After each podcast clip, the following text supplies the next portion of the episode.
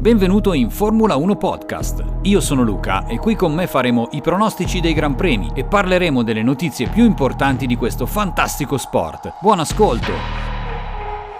I tifosi della Ferrari aspettavano la gara di Monaco come una tappa di possibile rilancio e invece ancora una volta sono state messe in evidenza le carenze dell'intero team, ancora una volta. Carenze che a quanto pare, come abbiamo visto nella gara di Monte Carlo, vanno ben oltre i problemi della SF23. Passo gara, gestione gomme, affidabilità, tutto unito a una gestione della strategia che lascia desiderare, soprattutto confrontata con quella degli altri team che nella gara di Monaco si sono trovati ovviamente ovviamente tutti insieme nella stessa situazione. Comunque in Ferrari la speranza è quella che nella gara di Barcellona, una volta montati questi fantomatici aggiornamenti, sarà possibile alzare l'asticella per quanto riguarda gli obiettivi stagionali. In questo contenuto facciamo il punto sulla situazione Ferrari dopo il Gran Premio di Monaco e come si dice in gergo tiriamo una riga per preparare il foglio bianco della stagione Ferrari sul quale scrivere i risultati delle prossime gare a partire da quella di Barcellona. Barcellona. La gara di Monte Carlo, che doveva essere un'iniezione di fiducia per il team e per i tifosi della Rossa, invece ha creato dei nuovi interrogativi che riguardano non soltanto la vettura, che comunque ha dimostrato ancora una volta la mancanza di performance, ma anche delle criticità di gestione strategica durante la gara. Dal Gran Premio di Monaco Ferrari porta a casa un sesto ed un ottavo posto, un risultato che pone la Rossa quasi a metà schieramento, dietro anche all'Alpine di Esteban Ocon, che ha dimostrato dopo le prime gare un rendimento rendimento e una capacità di reazione più che buona. Certo, bisognerà vedere come si comporterà il team francese più avanti nella stagione, ma per il momento un podio a Monte Carlo non è niente male. Tornando a Ferrari, se facciamo un confronto con quanto ottenuto da Red Bull ed Aston Martin, in particolare da Verstappen e Alonso, i due piloti sono sembrati inarrivabili, anche se nella prima parte di gara Sainz e Leclerc sono riusciti a rimanere in quarta e in sesta posizione. Vasseur dopo la fine del Gran Premio ha dichiarato che Sainz in quella fase avrebbe potuto anche passare Ocon e se vogliamo anche esagerando un po', rischiando di distruggere la gara con uno 0 invece di qualche punto a causa di un lungo alla nuova chicane dopo il tunnel. Ed oltre a questo Sainz ha commesso anche l'errore quando il tracciato era diventato impraticabile tra il Mirabeau e il Portier, che se vogliamo non è stato tutto per colpa sua dato che il muretto ha chiamato entrambi i piloti in ritardo per montare le gomme da bagnato. Su questo punto Vasseur è convinto che la chiamata fosse giusta, in quanto ritiene che la squadra doveva coprire Hamilton per evitare di perdere una posizione. E quindi com'è che Hamilton è arrivato quarto prima di entrambe le Ferrari?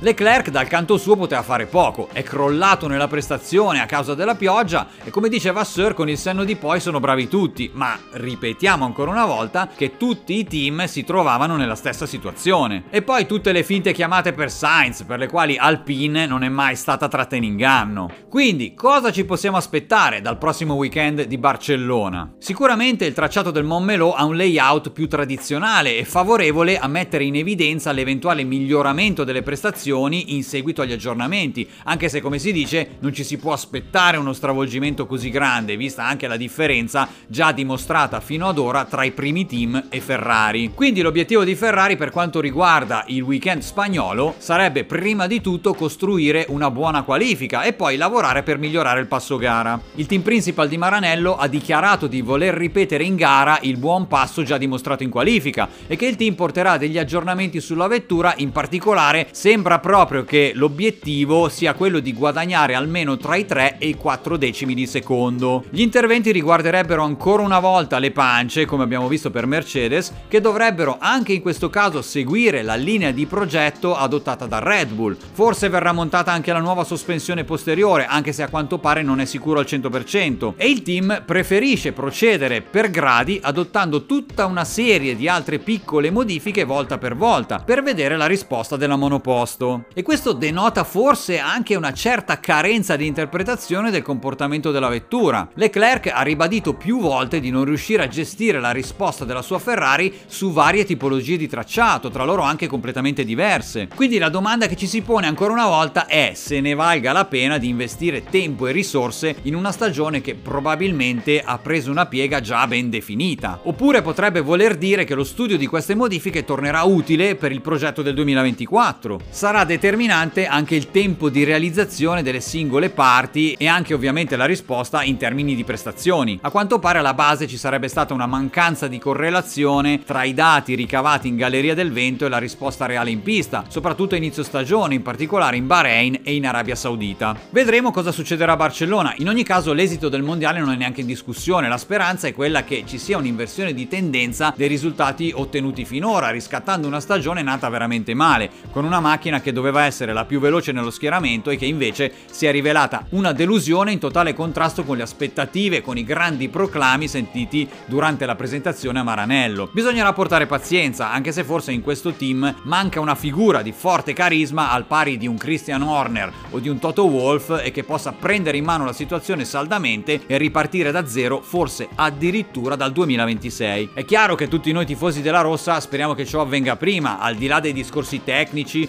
strategici e di gestione aziendale, per i quali lasciamo la parola ai più esperti, ma quello che ci interessa alla fine è il divertimento in pista, sperando in una possibile lotta non tanto per il mondiale, ma anche solo per la vittoria in qualche gara. Grazie per aver ascoltato Formula 1 Podcast. Ti ricordo che puoi seguirmi anche sul mio canale YouTube Luca De Ponti e ti do appuntamento alla prossima. Ciao!